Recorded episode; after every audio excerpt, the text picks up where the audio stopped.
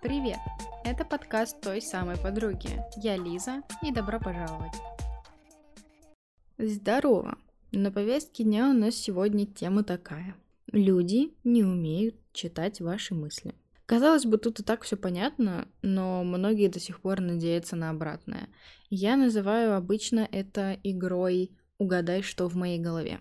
Поэтому, когда я буду говорить слово «игра», «играть», про игру, это все будет именно о том, что люди не умеют читать ваши мысли, а вы зачем-то все еще играете, ну или не вы, или кто-нибудь другой, играет все еще в эту игру «Угадай, что у меня в голове». И я начну с примеров, чтобы вы сразу понимали, есть ли это в вас. И прошу вас очень честно признаваться в себе, если такое есть. Это просто поможет вам лучше себя узнать. Итак, первый пример. Маша очень хотела получить цветы, но, конечно же, ничего об этом не говорила Паше, а просто намекала, ставя цветы на обои, рассказывая о том, как подругам надарили цветов.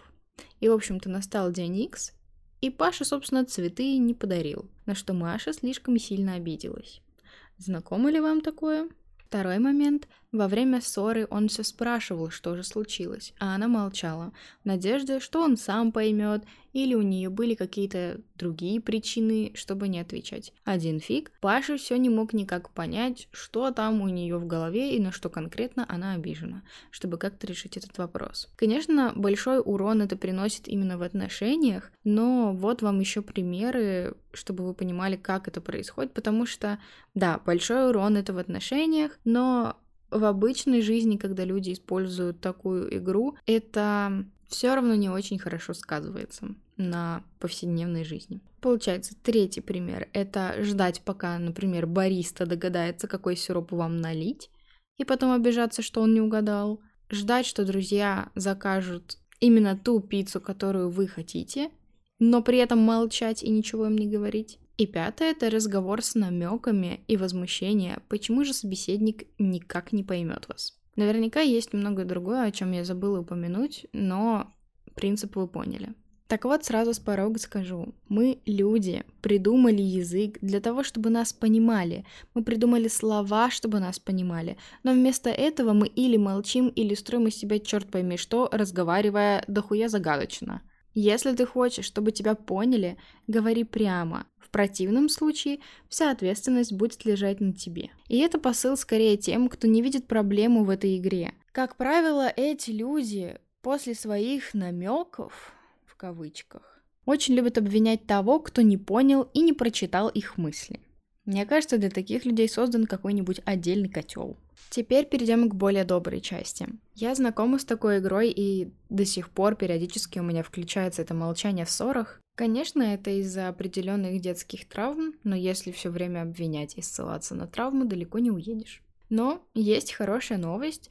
Эта штука лечится, фиксится, с этим можно что-то сделать. Во-первых, стоит выяснить, где, когда и откуда вы взяли эту модель общения. Это можно сделать с помощью раскопки, о которой я говорила во втором эпизоде. Что-то из этого могло сформироваться в травматичном прошлом, типа молчать и обижаться в момент после ссоры. Короче, Молли, скорее всего, будет шуметь на фоне, поэтому ничего с этим сделать не могу. Подкаст записать надо.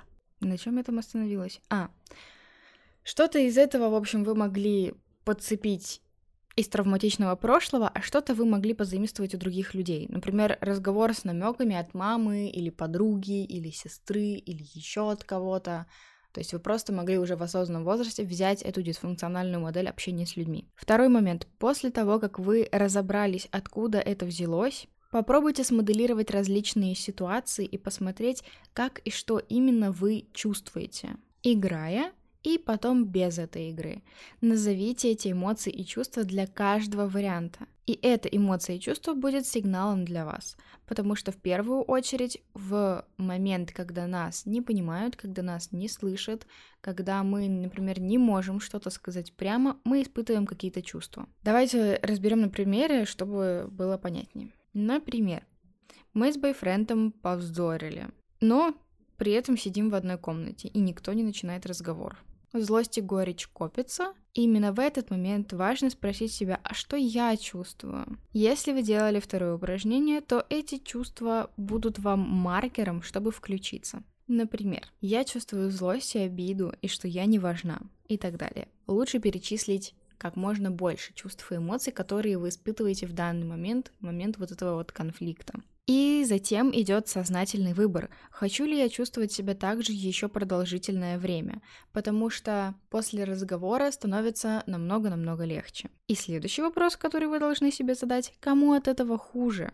От этого молчания. Если ответ «нет, я не хочу себя так чувствовать», вы включаетесь и начинаете разговор.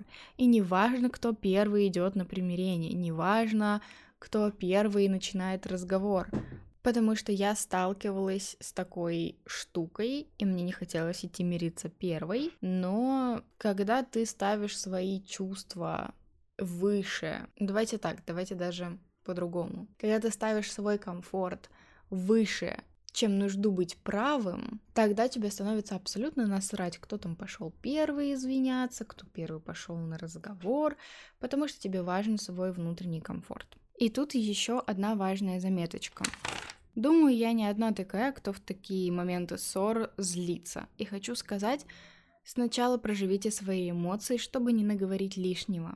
Например, я ухожу в душ, чтобы покоричать на обидчика в своей голове. Ну или пожалеть себя. Минутная жалость к себе — это окей. Обычно после проделанных подобных манипуляций здравый смысл возвращается намного-намного быстрее, чем если вы просто сидите, дуетесь и ничего не делаете, или чем если вы сгоряча наговорили очень много всего неприятного. И, соответственно, только после подобных манипуляций стоит заводить разговор. Но если в вас это не вызывает агрессию, говорите, как только включились. Или, например, если вы знаете, что вы можете отфильтровать и не наговорить лишнего. Третье. В третьем пункте я хочу разобрать именно случай, если вы подобрали эту модель от какого-то другого человека. Тут идет техника переубеждения, о ней я тоже говорила во втором эпизоде. Задайте себе такие вопросы. Чем эта игра помогла этому человеку, от которого вы, собственно, это и подобрали? Почему вы захотели это подобрать? Может быть, это казалось вам крутым? Или этот человек, обладая таким качеством, казался вам крутым? Или, может быть, вы бы хотели получить одобрение от этого человека, а для этого вам стоило вести себя так же, как он. Разберите причины, по которым вам захотелось подобрать это. А потом задайтесь вопросом, как это выглядит на самом деле со стороны как эта игра не помогает на самом деле этому человеку. И финальный вопрос. Как бы вы себя чувствовали, если бы отказались от этой игры угадать, что у меня в голове? И как изменится ваша жизнь после этого? Конечно, осознанность придется включать вручную в те моменты, когда этот шаблон включается автоматически. Но выйти из этого будет гораздо проще, если вы проделаете необходимые манипуляции. Итак, ситуация. Вы намекаете подруге, что вы хотите от нее на день рождения уже третий час. Вам нужно окно, время наедине с собой. Выйти в туалет, найти зеркало, а затем посмотреть себе в глаза и спросить себя, что вы сейчас делаете. Вспомните, вы уже это прорабатывали. Есть ли смысл дальше в это играть? Вспомните, вы же писали и думали о том, как изменится ваша жизнь и как вы будете себя чувствовать, если выйдете из этой игры. И когда вы включитесь, возвращайтесь к подруге и скажите прямо, чего вы от нее хотите. Да, я понимаю разочарование некоторых людей, которые сейчас это услышали. Да, это сложно, но только на первый взгляд. Этот дисфункциональный метод общения – как и многое другое, лечится осознанностью. А осознанность — это, в свою очередь, мышца, и ее нужно качать. Но чтобы не забывать себе вопрос, задавать... Но чтобы не забывать задавать да что такое? Чтобы не забывать задавать себе вопросы или вовремя выйти, чтобы прийти в себя, вы можете поставить будильники с надписью «подышать» если идете на встречу к друзьям или кому-либо еще. И выходить по этим будильникам и проверять себя. Осознанность по будильникам — так-то тоже осознанность. Еще вариант — развесить стикеры с вопросами или напоминаниями себе о том, какие вопросы вам нужно себе задать, чтобы в случае чего эти стикеры попадались вам на глаза. Еще один вариант — это анализировать себя каждый вечер. Если что, это Молли ест, э, и слава богу, она хотя бы не грызет меня, шнурочки, ничего не вандалит, поэтому пускай ест, я считаю. Так вот, анализ себя каждый вечер. Я говорила и ранее, что вести дневник это очень полезно для вашего ментального состояния. И вот вам простое упражнение для дневника. Спрашивайте себя каждый вечер, играли ли вы сегодня. Если да, то где, с кем, когда и как вы себя чувствовали в тот момент. И как предотвратить это в будущем. Это достаточно простенькое упражнение, но оно тоже, в свою очередь, развивает осознанность как-никак. Еще вариант — это напоминание себе в телефоне на обоях. Тоже будет привлекать внимание. И, наконец, для таких же, как и я, кому впадло работать в моменте, то есть когда настал э, момент X и, например, э, ссора и молчание, и кажется, лучше я останусь играть в это привычное говно, чем буду что-то с этим решать, поставьте на заставку, расклейте стикеры, сделайте 100-500 напоминаний с такими фразами, кому от этого будет хуже и какой смысл в этой игре. Это в любом случае заставит включиться. Проверено. И тут хочется сказать, чем больше прокачана ваша осознанность, тем меньше шпаргалок вам пригодится. И в конечном итоге вы сможете отслеживать, играете вы в это или не играете, включаетесь или не включаетесь, просто в моменте, потому что осознанность будет натренирована. И под четвертым пунктом мне хочется сказать о том, если вы вдруг встретили человека, который играет в это и сосет из вас всю душу. Во-первых, это упражнение будет обращать ваш фокус, потому что, ну, делаете ли вы так. Во-вторых, это как своего рода помощь другому человеку, но в первую очередь, конечно же, это забота о себе. Если вы встретили такого человека, не бойтесь задавать ему вопросы типа «А к чему эти намеки?» или «Ты пытаешься на что-то намекнуть?»